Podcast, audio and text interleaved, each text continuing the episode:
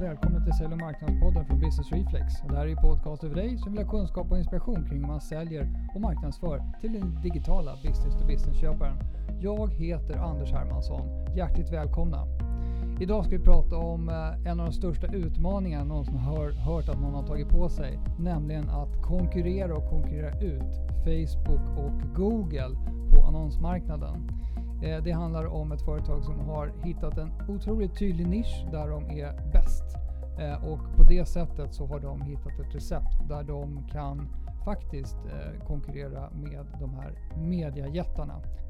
Och även om man inte själv jobbar i just mediebranschen så tror jag det här är ett väldigt intressant avsnitt och det handlar om en brutal digitalisering av en bransch. Och eh, om inte din bransch har blivit digitaliserad ännu så kommer den antagligen att bli det på ett eller annat sätt. Så därför tror jag att det här kan vara relevant för alla. Och till min hjälp har jag en person som då jobbar på företaget laget.se. Många av er som har barn och som idrottar känner säkert till den här sajten. Eh, och eh, personen jag ska prata med heter Adam Stighäll. Så över till intervjun med Adam. Adam Stighäll, hjärtligt välkommen till Sälj och marknadspodden. Stort tack. Vi ska ju prata om ett sånt intressant ämne idag som hur man konkurrerar med mediajättarna Facebook och Google. Det känns som att om det är det som är ditt mission här i livet så har du tagit på dig en ganska hyfsat intressant uppgift. ja, extremt intressant. Och när jag satt och reflekterade inför det här äh, samtalet idag så insåg jag att mitt första liksom, jobb som jag hade med försäljning och marknadsföring idag, det var att dra äh, liksom, join sponsorer till en division 2-förening. Vilket också så här i efterhand känns så här, ja, det var ju helt omöjligt. det gick det också. Ja, vad härligt. Men du Adam, vet du, kan inte du berätta lite grann för våra kära lyssnare här vem du är och vad du gör för någonting? Ja, jag är en eh, Skellefteå-kille i grunden som gillar att prova olika idrotter. Och eh, nu håller jag på med ultralöpning och före det har det varit lite fotboll och eh, boxning, beachvolleyboll och annat. Sen yrkesmässigt så har jag som sagt jobbat med allt från att dra in sponsorer i en, höll på att säga stackars fotbollsklubb, till eh, att vara verksam på laget.se nu i tio år som är, ja men ungefär var tionde svensk använder ju det systemet för sin idrottsförening i något Just. sammanhang. Ja. Man ska kalla till eller bekräfta att ens dotter eller son kommer till träningen eller, så, eller få en faktura kanske som där det är vår lilla signatur. Så mm. det pysslar jag med idag. Vi Eh, lever ju till mångt och mycket på reklamintäkter då vi inte vill profitera så mycket på själva föreningarna. Och där då kan man säga en, en rätt utsatt konkurrenssituation då. Just det, jag fattar. För det är ju eh, de som eh, jag känner till som är lite mer av idrottsföräldrar sådär. De gillar ju er. Det är ju, ni är väldigt spridda och glada och nöjda användare av er, er plattform. Men kan inte du berätta lite mer om affärsmodellen bakom laget och att ni befinner er i två olika branscher som du förklarade för mig tidigare. Och sådär. Mm. Ja, men dels har vi lite mer än 3000 idrottsföreningar som eh, nyttjar vårt system för att, alltså som dels ett backoffice och delvis ekonomisystem, medlemsregister, men också som en eh, hemsida för allt från liksom flickor 12 innebandylaget till kanske seniorbrudarna som spelar basket eller vad det nu må uh, vara. Så vårt ena ben liksom ligger i idrotten mm. Eh, och vårt andra ben eh, som möjliggör egentligen eh, att vi kan satsa på föreningarna är reklamintäkter och sponsorintäkter. Och det är det vi ska prata rätt så mycket om i, mm. idag. Och det är ju och... ganska naturligt av de som är, ja, de som kan sitt föreningsliv vet ju att det är inte den mest betalningsstarka målgrupp man kan ha. Nej, precis. Men, men, men eh, då är det så att som man ska jämföra med andra saker, det är ungefär som att Google förser oss med gratis Gmail, men att vi får leva med, med reklam då som är baserat på det, att man finns där, eller att man använder Facebook och får reklam. Ni gör så att säga på samma sätt fast ni ger föreningar ett användbart system för att de ska kunna driva sin verksamhet det är väl en bra liknelse. Man vill ju mm. alltid tycka att det ska låta lite bättre när man beskriver sin egen verksamhet, men det är ju, mm. det är ju korrekt. Och sen mm. så försöker vi göra det på ett schysst sätt, kanske inte just vad man har skrivit i mejlet och annat datavidrigt. Just det. Nej, men exakt. Men det, det är ju mer kanske att man är, man är där som gör att man blir, man blir en del av, av målgruppen då som ska mm. få ja, förhoppningsvis relevanta erbjudanden. Nej, men det, det, då, då fattar vi lite grann det där. Eh, men, men sponsringsspåret, hur hänger det ihop med det här menar du? Nej men eh, alltså idrotten, må, må hända att de inte har så stor betalningsvilja, men det väck, väcker ju ett väldigt stort engagemang. Mm. Vare sig det är för liksom en elitidrott eller för sitt barns idrottande. Och där kommer ju sponsring in i bilden. Så till exempel, eh, ja du nämnde det här med man sitter i Gmail och man får digital reklam eller inne på Facebook. Men mm. vi gör ju även sånt som att eh, ja men nu är det sommar och alla fotbollskupper börjar liksom explodera igen efter pandemin. Mm. Då tycker vi att vitvarubolag XYZ ska ställa ut sina tvättmaskiner på de här olika turneringarna och sponsra med det så att eh, idrottsföräldrar kan tvätta sina ah. Eh, kids grejer under turneringen. Mm. Och så kan då vitvarubolaget säga att ja, men i sommar har vi eh, tvättat 100 000 matchtröjor på de här härliga lokala evenemangen. Mm. Eh, och på så sätt finns det ju en, det finns mängder att göra i det spacet, men som vi är inne och, och stöter och bröter lite grann i, som inte är så att säga klassisk eh, köpereklam. Så att säga. Ja, just det. Jag fattar. Det, det, låter, det låter väldigt roligt och kreativt att hitta på upplägg som, som både då sponsorn tjänar på men som ger någon form av nytta till de som, de som kommer i kontakt med de här grejerna. Absolut. Det blir bra reklam om inte annat. Att lösa ett problem på riktigt i mm. en liksom, kontext som folk tycker om. Just det. Ja men grymt. Du, du berättade för mig att ni har fått ett pris. Kom igen, skryt på nu. Berätta, vad är det för pris? vad har ni gjort? ja, men årets digitala säljteam enligt liksom internetbranschen. Eh, och där har vi liksom, vi är ju ett litet team på fem personer och ska vi upp mot liksom TikTok och Schibsted och, och det gänget. Och, eh, så det är ju det är ju superroligt. Men det var, det var 2021 så att vi, nu har det snart gått ett halvår av det här året så det är snart utdaterat. Men ja, vi säger okay. det i alla fall. Men stort grattis i alla fall då. Vad, heter, vad, vad, skulle du säga, vad var det för framgångsfaktorer som gjorde att ni fick det här priset då? Eh, alltså, dels kan man säga så här att vi, vi bestämde oss ganska, säga för en fem sex år sedan, när man börjar se vart, alltså när det börjar bli påtagligt att just Facebook och Google-bolagen, då får du lägga till eh, YouTube till exempel, Instagram. Mm. Mm. När, de, när det börjar kablas ut siffror att de står för 99% av reklamtillväxten i, ja då var det USA då då börjar man ju förstå rätt fort att okej, okay, då måste vi eh, särskilja oss. Hur kan vi då särskilja oss? Eh, och så har vi egentligen mappat upp de typerna av saker där vi har en möjlighet att vara bäst, vassast. Eh, och eh, löpt den linan, men det tar ju tid också. Det tog ju liksom, ja, det är fem år sedan nu, men mm. eh, sen har det gett resultat och så har vi god, trots att vi är på en utsatt marknad så vi, hade vi en tillväxt i fjol på 57 procent på reklamaffären och det gör ju såklart sitt. Grymt. Ja, stort grattis till det och bra jobbat får man ju säga. Jag tänkte vi skulle ta ett steg tillbaka här och titta på den branschen som, som ni agerar inom vad det gäller, om man tittar på reklamsidan, då, mediebranschen här. Den har ju genomgått en otrolig omvandling och, och jag, jag tänker så att det är ju intressant och ibland plågsamt för de som befinner sig just i den branschen. Men jag skulle väl utan att sticka ut hakan alls för mycket kunna påstå att digitalisering kommer ju, har ju redan påverkat de flesta branscher och kommer att påverka Eh, flera fler branscher än så eh, framöver och i större utsträckning. Så jag tycker det är intressant att, att du, du, om du har liksom en take på det här med hur, hur omvandlingen av mediebranschen har, har varit fram till idag. Mm. Jag jobbar ju på, jag jobbar ju på tidning 2008 till 20, och 2009, eller om det var något år tidigare där. Och då var ju liksom, då var det lokaltidning och då var det det som, ja men det är ju alla lyssnare väl medvetna om, då var det det som, som ägde i kombination med, med med tv. Mm. Men eh, det man kan säga om man ska titta på det i lite mera eh, närtid, kanske senaste sex åren när det har blivit som, ja men det är uppenbart för alla att det är Google och Facebook-bolagen som äger scenen. Mm. Så eh, det man kan säga, det man kan säga där är väl att eh, mediebolagen, de stora svenska, har ju valt att försöka konkurrera på eh, de jättarnas premisser så att säga. Alltså det, de har valt att försöka löpa linan att vi ska automatisera våra, eh, all vår försäljning till exempel. Mm.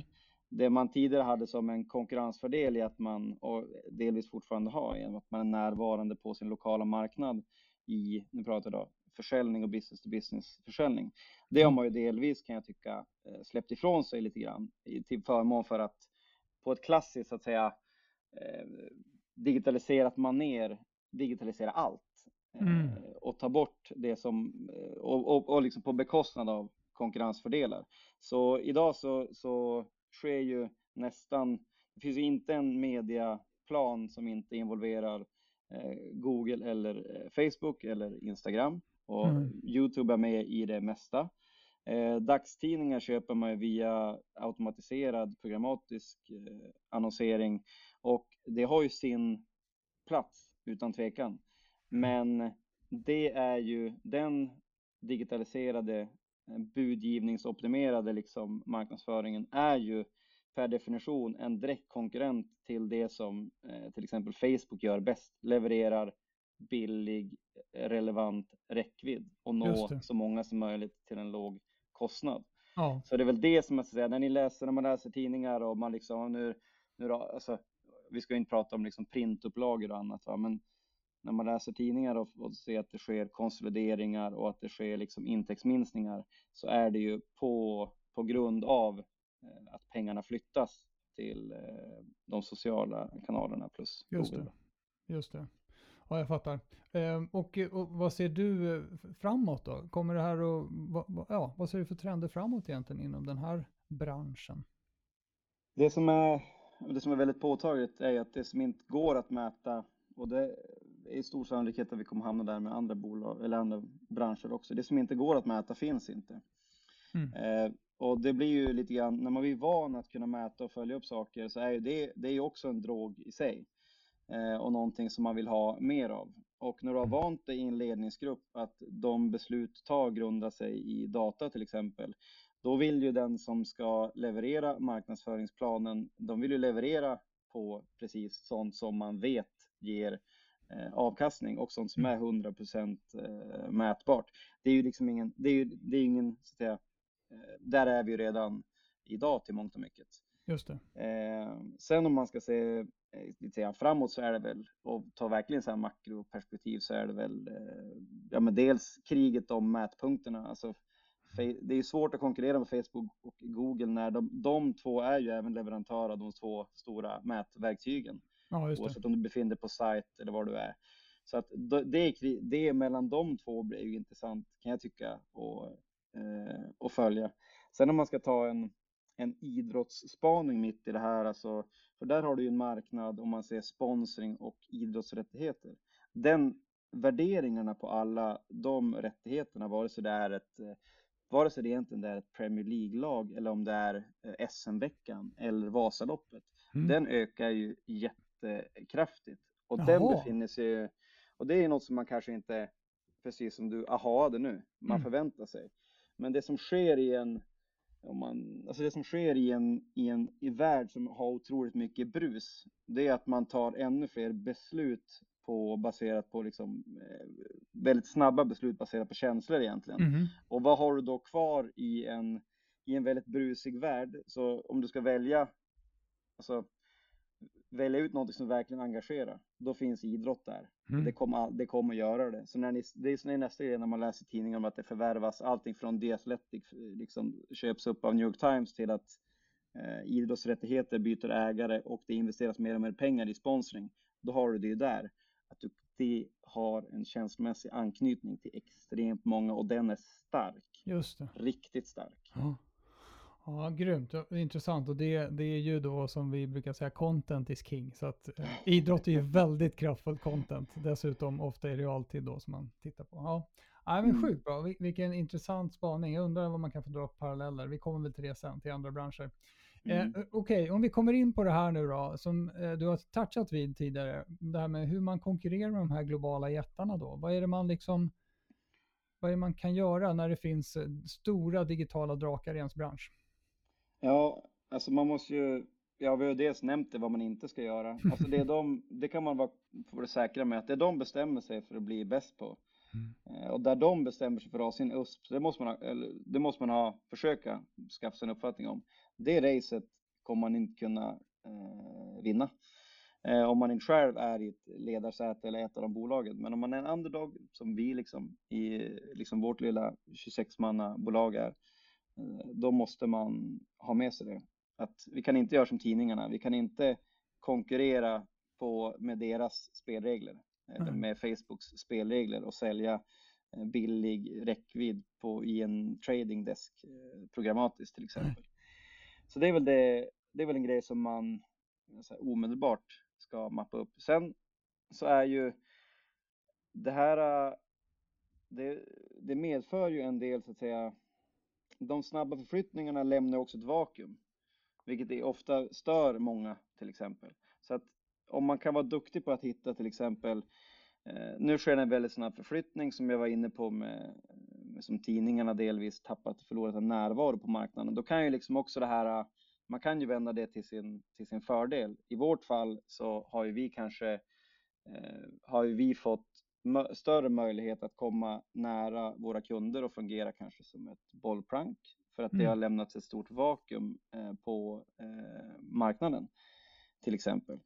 Så det är ju liksom en affärsmöjlighet eh, i sig att, att det uppstår när det sker stora förflyttningar. Mm. Um, och, och, och, vad, och vad, är det, mm. vad är det för vakuum som har uppstått som ni har så att säga krokat i här då egentligen? Är det att, är det att tidningarna inte har några säljavdelningar eller rådgivande funktioner alls utan man ska bara köpa allt programmatic? Eller? Ja, jag tror i alla fall att det är så i Sverige till mångt och mycket att det gäller oavsett om det är tv, radio. Det är ju liksom, det här är ju ett väldigt stort space, business to business försäljning mm. med någon form av mediaanknytning. Liksom. Mm. När, vi, när jag nämnde liksom det här siffran med 99% av reklamtillväxten står, står jättarna för. Liksom de som är med och stöter och blöter om den sista procenten. Det är ju en uppsjö av eh, mediasäljare mm. eh, som man ska eh, konkurrera med.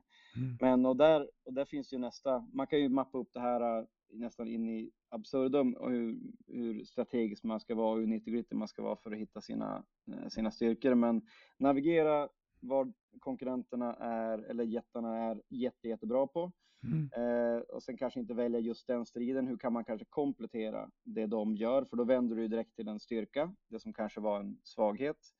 Eh, det är en annan grej som är värdefull. Sen måste man ju, i alla fall vi måste i vår bransch, ha en spets. Mm. Är man inte bäst på någonting inom media, då kan man lika gärna lägga ner. Och I alla fall om du vill ha liksom, reklamintäkter. Så det.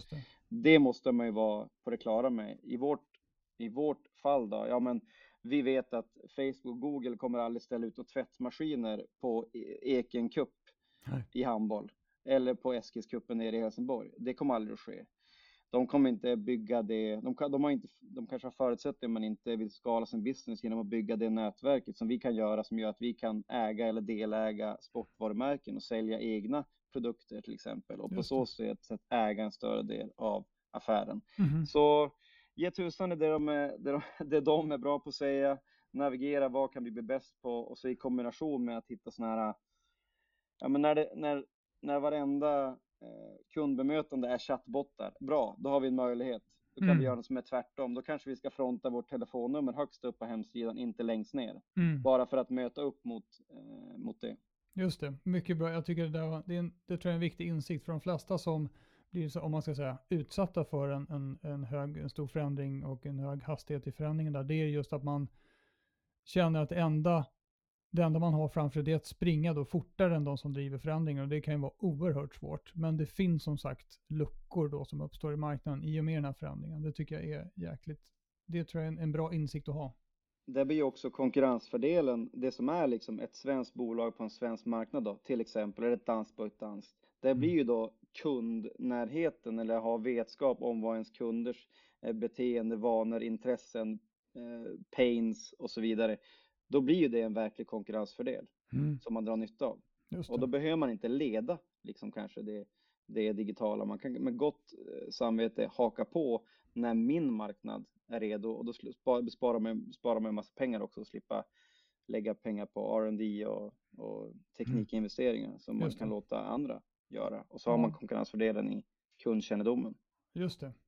Eh, du pratade förut när vi inför det här så pratade du om digital pains i en bransch. Och hur man identifierar sin, egna, sin egen bransch, olika digital paints. Hur, hur skulle du vilja utveckla det resonemanget? Nej, men det är ju sånt som folk stör sig på när det går alldeles för fort. Vi nämnde ju som sagt, alltså vi nämnde ju chattbottar till exempel. Mm. Vi nämnde ju att man inte kan hitta, eh, när man vill lösa ett snabbt problem eh, med sin leverantör och man inte ens kan hitta telefonnumret. Eh, det är ju ett superkonkret exempel på väldigt så simpla saker.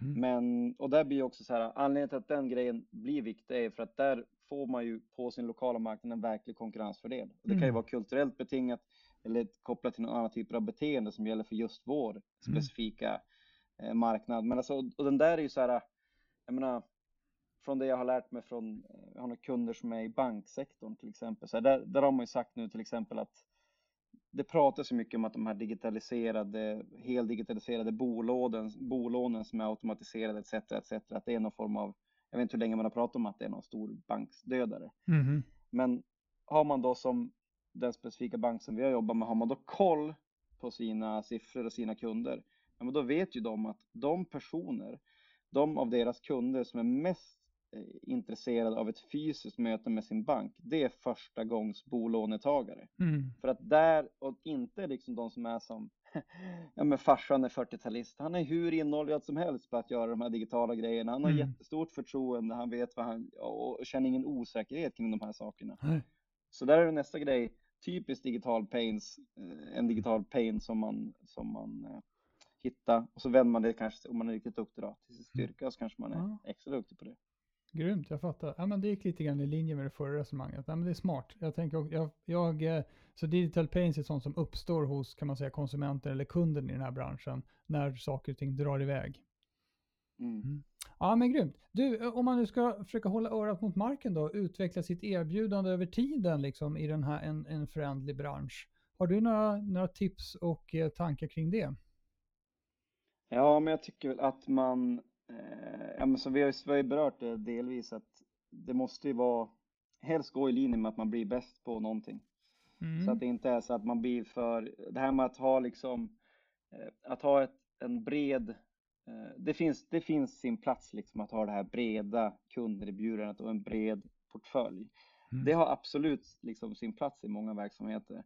Men det är ju definitivt underordnat att vara riktigt, riktigt bra på någonting specifikt.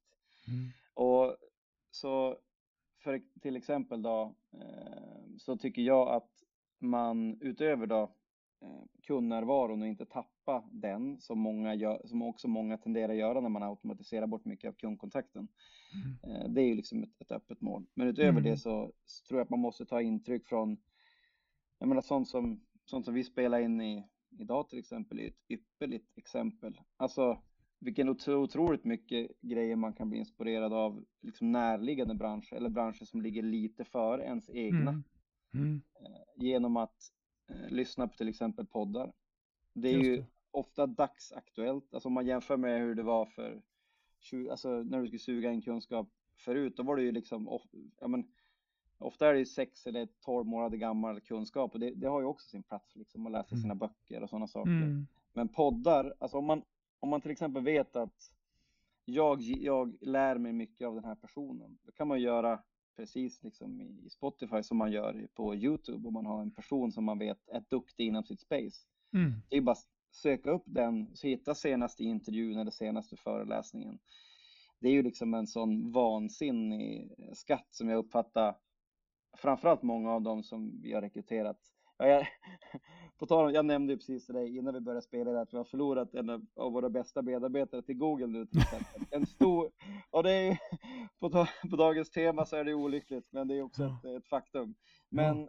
han är ju född på 2000-talet och mm. där är man ju otroligt, de som är drivna i den ålderskategorin är ju extremt duktiga på att hämta in eh, aktuell information. Mm. Eh, och, och, ta inspiration från, eh, från andra. Det väger ju idag mycket tyngre än vad, utbildningar när man ska mm. liksom, eh, rekrytera till exempel. Så, du, eh, får jag fråga en sak? Hur, hur, gör ni internt för att eh, ständigt vässa er och, och dela kunskap och sådana saker? Ja, vi har ju inte, tyvärr inte världens fetaste sån här utbildningsplånbok eh, än så länge. Eh, så vi gör ju lite som jag sa, vi brukar ha poddar, eh, brukar vi ha som vi betar av, eh, alltså, och där man delar olika avsnitt med, där man tycker att ah, men det här finns det bra insikter. Och då är ju faktiskt företrädesvis internationella poddar är ju, är ju väldigt bra om man vill liksom hitta den här djupa kunskapen. Sen om man vill veta så här, hur pratar man inom försäljning i Sverige, då finns det ja, men, sådana som den vi pratar om nu, ypperligt mm. exempel.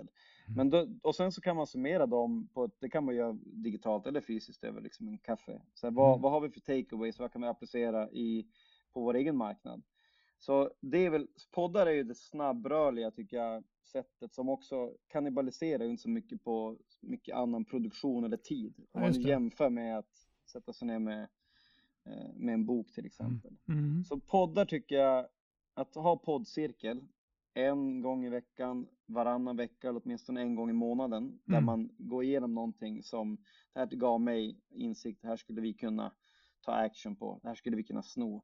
Det är ju mm. ett, ett otroligt, alltså liksom gratis, man kan mm. göra det när det passar en själv. Mm. Eh, och det blir som sagt det garanterat ajour med, med samtiden. Men det ska också sägas, eh, man glömmer också bort det här eh, man glömmer bort att läsa böcker. Eller många mm. glömmer bort det och liksom tycker att det är töntigt och sådär. Mm. Och det här är gammal kunskap etc. etc. Mm. Men det är ju nästa grej som är ja, extre, extremt underskattat. Nu måste det ju snart vara trendigt att läsa böcker igen. det, borde, alltså, det, borde, det borde hända. Nu borde det hända. Liksom.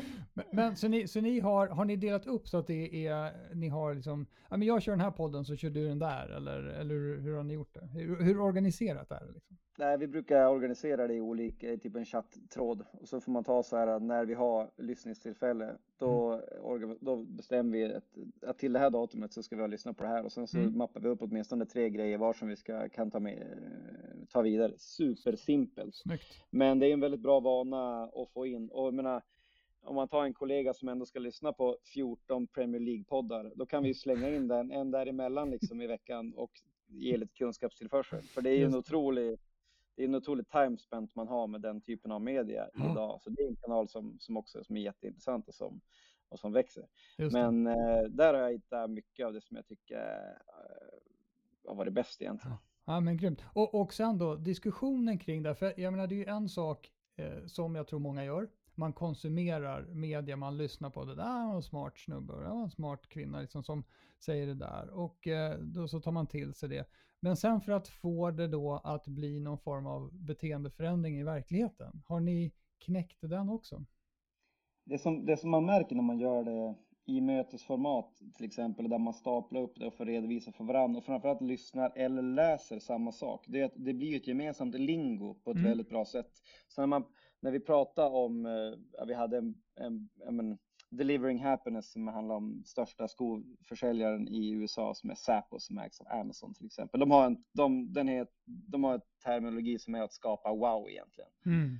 Och bara, ja, men, när vi har pratat om det eller man har läst en sån bok eller haft det och summerat det så skapar det också en, ett, ett språk inom ert team som alla förstår. Så att det är inte så att när en, det är skillnaden om när en, som du är inne på, en suger in kunskapen och sen vill Eh, ska man vidareutveckla eller spinna på det, då faller det ju direkt med kollegorna för att man pratar ju på ett, det kan tyckas banalt, mm. men eh, man pratar på olika sätt och om olika saker. Om man laddar, när folk pratar om, när jag pratar om Transparency till exempel, mm. eller Transparency Sales som är en av mina favor absoluta favoritböcker som mm. Todd Capone har skrivit. När jag pratar om vad det innebär, så den som inte har läst eller kanske bara hört liksom lite ymnigt om det, tolkar in något helt annat i transparency än vad det, ja, det. Liksom är. Ja. Eh, vilket handlar om transparens i kundresan, korta säljcykel och vara öppen och ja. autentisk istället för eh, man ska pitcha, pitcha fyra av fem istället för fem av fem för att människorna söker alltid efter brister i alla fall. Så du förlorar mm. på att pitcha, att försöka vara perfekt till exempel. Just det. Ja, jag fattar. Men vad intressant. Så då, då har ni i alla fall jobbat in en kultur där, där det, är, det, det så att säga, ja, premieras eh, kulturellt i alla fall att, att ta in ny kunskap och så har ni forum där ni snackar ihop er om saker, där ni skapar en gemensam bild. Jag tycker det är någonting som många borde ta med sig. Det, um, mm, äh, men grymt. Man, man har inte så mycket val, alltså om man ska vara hård. Alltså om vi ska ha en chans att hänga med så måste Ja. vi göra det. Det är inte heller något sådär, man kan liksom inte skjuta det på framtiden heller. Nej, vi exakt. måste, om, vi ska ha, om vi ska ha en chans, vi måste vara lite snabbare. Och det är också så här, är du då inte en jätte så kan du ha en fördel av att du kan vara snabbare på Mm. vissa grejer och riktningsförändra. Så då måste du ha det, du måste ha det lärandet, lärande beteendet. Som sagt, det blir mycket viktigare än att ha en, en, Just det. en master i marketing, även om det såklart har sin plats. Ja, och sen är det så när man sitter i medarbetarsamtal och sånt där så är det ju det som dominerar är ju alltid att alla medarbetare vill ha utveckling och det här är ju det satt i system skulle jag säga utan att Mm. översystematisera. Så det är grymt tycker jag verkligen. vad heter det? Eh, vad, vad har du för, eh, för favoritpodd då? Favoritpodd? Mm. Eh, jag skulle nog säga Planet Money är en Ja, den är amerikanska NPR. Ja, den Ja. är så här, den, den går, den är väldigt tacksam också. På 20 minuter går den igenom eh, ett ekonomiskt fenomen. Här. Ja. Varför kostar, vad är det som styr priset på tryffel? Varför är, varför i, i affärens liksom är mjölkkylarna längst bak? Just det. Och den är ju väldigt, är man då lite nyfiket lagd eh, och kanske inte har hur mycket tid som helst så är ju den, ja, Ja. den är ju, den är ju ruskigt tacksam. Det Sen som sagt, eh, ja, den, den måste man lyfta fram. Ja, ja men grymt. Bra, bra tips där till många. Och NPR har överhuvudtaget väldigt många bra poddar. Kan jag tipsa om? Eh, grymt. Eh, vi har pratat om hur man håller sig, liksom försöker hålla koll på hur man utvecklar sitt erbjudande. Och det jag tog med mig från det resonemanget var väl egentligen att man ska bli bra på någonting. Och jag, jag drar det lite vidare. Man ska bli bra på någonting ur då kundens ögon. Så att jag tänker på det här med idealkunder och eh, vilka ni riktar er till och sånt där. Hur resonerar ni kring det?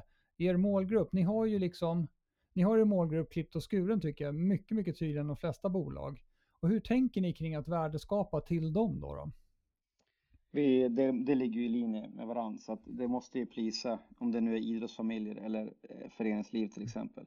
Så det där måste, det där måste gå hand i, hand, hand i hand. Det vi gör är att vi diskvalificerar kunder väldigt tidigt, vilket är ju så att vi har en väldigt hög hitrate på affärer, men det är ju Mm. för att vi också vi är väldigt medvetna om att eh, ja, men för den här typen av bolag eh, ja, men, så, så tillför vi inte så himla mycket. Mm. Vi kanske tillför lite grann, eller vi kanske är en i mängden av 15 alternativ. Mm. Då, då är det inte här vi ska lägga tiden. Det är också så här lite fundament för att det ska bli en långvarig kundrelation eller kunds och leverantörsrelation Mm. är att man är säker på att vi kommer att kunna vara bästa alternativet över tid.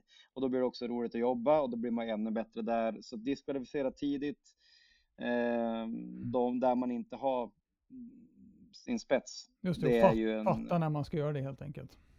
Ja, precis. Och det där är väl en sån här, jag har ingen sån eh, process för det mer än att eh, det där brukar ju folk, när man pratar ju ofta om sina kärnkunder, men man kan också Mm. prata om så här, vilka, vilka kunder kan, har, vi, har vi potential att tillföra mest värde Just det. in, och, idag och även kanske om tre eller fyra år? Ja, men då är det där vi ska gräva. Mm, just det. Grymt. Eh, du, frågade, du, du frågade, eller du bad om att du skulle få ta med några boktips här till i, i podden. Hade du några sådana eller? Ja, men det är klart vi har några sådana. Eh, 100 procent. Nej, men jag tycker eh, en, en bok som inte så många har läst i Sverige som heter Transparency Sale. Den kan även gå under Transparency Sales bok som Todd Capone har skrivit. Mhm. Den måste jag flagga för och det är lite grann som, ja, men som, som eh, podd också gör att den eh, den förklarar ju varför liksom, eller den gör en lite stoltare i jobbet och den motiverar ju med data på ett väldigt tydligt sätt varför man tjänar på i sitt försäljningsarbete att vara, inte den stereotypa försäljaren säger jag nu med hartassar här, Mhm. utan varför det är varför, varför man tjänar på att vara ärlig och öppen liksom med sina kunder och om sina styrkor och svagheter för att ta mig bort mycket av det som gör försäljning dåligt egentligen. Ja, just det. Att man ska hålla på en fasad eller lyckas låtsas vara bra på någonting Mm. och sådär. Och den gör det också på ett, dat, lite så som på ett casebaserat och datadrivet sätt så man får liksom lära sig sånt här att ja, men, restauranger som har 4,2 i rating på Google, de säljer mer eh, och bättre eh, än de som har 5,0 i Mhm. rating. För att människan automatiskt söker efter brister. Och så kan man liksom skala upp det och tänka att ja men okej om inte vi som, när vi säljer vår tjänst out, liksom outar våra brister och vad vi inte är bra på mm. så söker ju hjärnan hos kunden eller söker efter det och försöker hitta det. Ja. Och, eller, och får de det inte av dig så får de, det av sina, får de veta det av dina konkurrenter. Mm. Så say, Transparency Sales, fantastiskt bra bok, bra bok. Han släpper ju också en uppföljare som heter Transparency Leader eh, som Transparency Sales Leader som kommer här under okay. våren. Den tycker jag är bra. Sen som i en svensk kontext så, och den är svensk författad så är ju Mega Deals är ju en väldigt bra bok eh, där man har forskat på de som, eh, jag tror att det är affärer över, om det, om det är över 50 miljoner eh, och inte ordermottagning utan, mm. utan eh, nykundsgenerering eller mm. Förändringskopplad försäljning. Just det.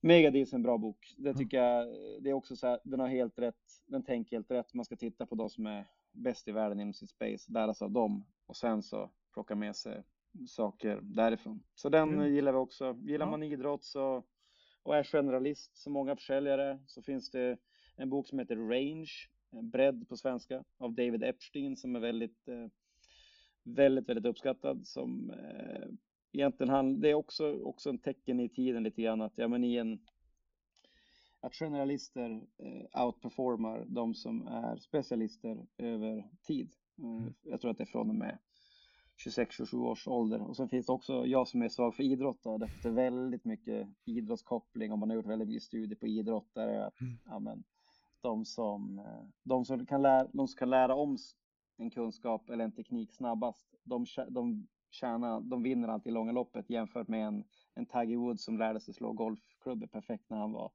två och ett halvt år och att det går ah, ungefär. Okej, okay. och sen har han gjort på det sättet. Det var bra. Ja, så har han gjort på det sättet. Men alla behöver lära om sig, mm. vilket också går i linje med det vi har pratat om, mm. väldigt mycket och väldigt många gånger och mm. riktningsförändra. Så att jag tror att man tar upp exemplet i den boken att eh, det går 10 000 Roger Federer på varje Tiger Woods. Och Tiger Woods, han är ju den som började spela när han var två, två och ett halvt. Mm. Och Roger Federer började träna tennis eh, två gånger i veckan när han var 12. Sen hade han visst kört en gång i veckan fram tills dess. Men kan man dra de exemplen. Men mm. den ration är ganska intressant, framförallt när vi ofta pratar om i, i, Sverige får man ofta prata om att det pratar man mycket om att man ska specialisera, specialisera, ja, specialisera. Det. Ja, det är ju det som kanske det är det som maskiner kommer att bli jättebra på. Är det ja. det vi ska satsa på? Det känns konstigt. Kan man fråga sig. Det kan få, kisel, kiselbaserade kan få göra det istället. ja men grymt Adam. Vad heter det, om man nu känner för att snacka mer med dig om hur man bygger ett, ett säljteam som kommer vinna priser för att de är så jäkla bra och så. Hur får man tag på dig?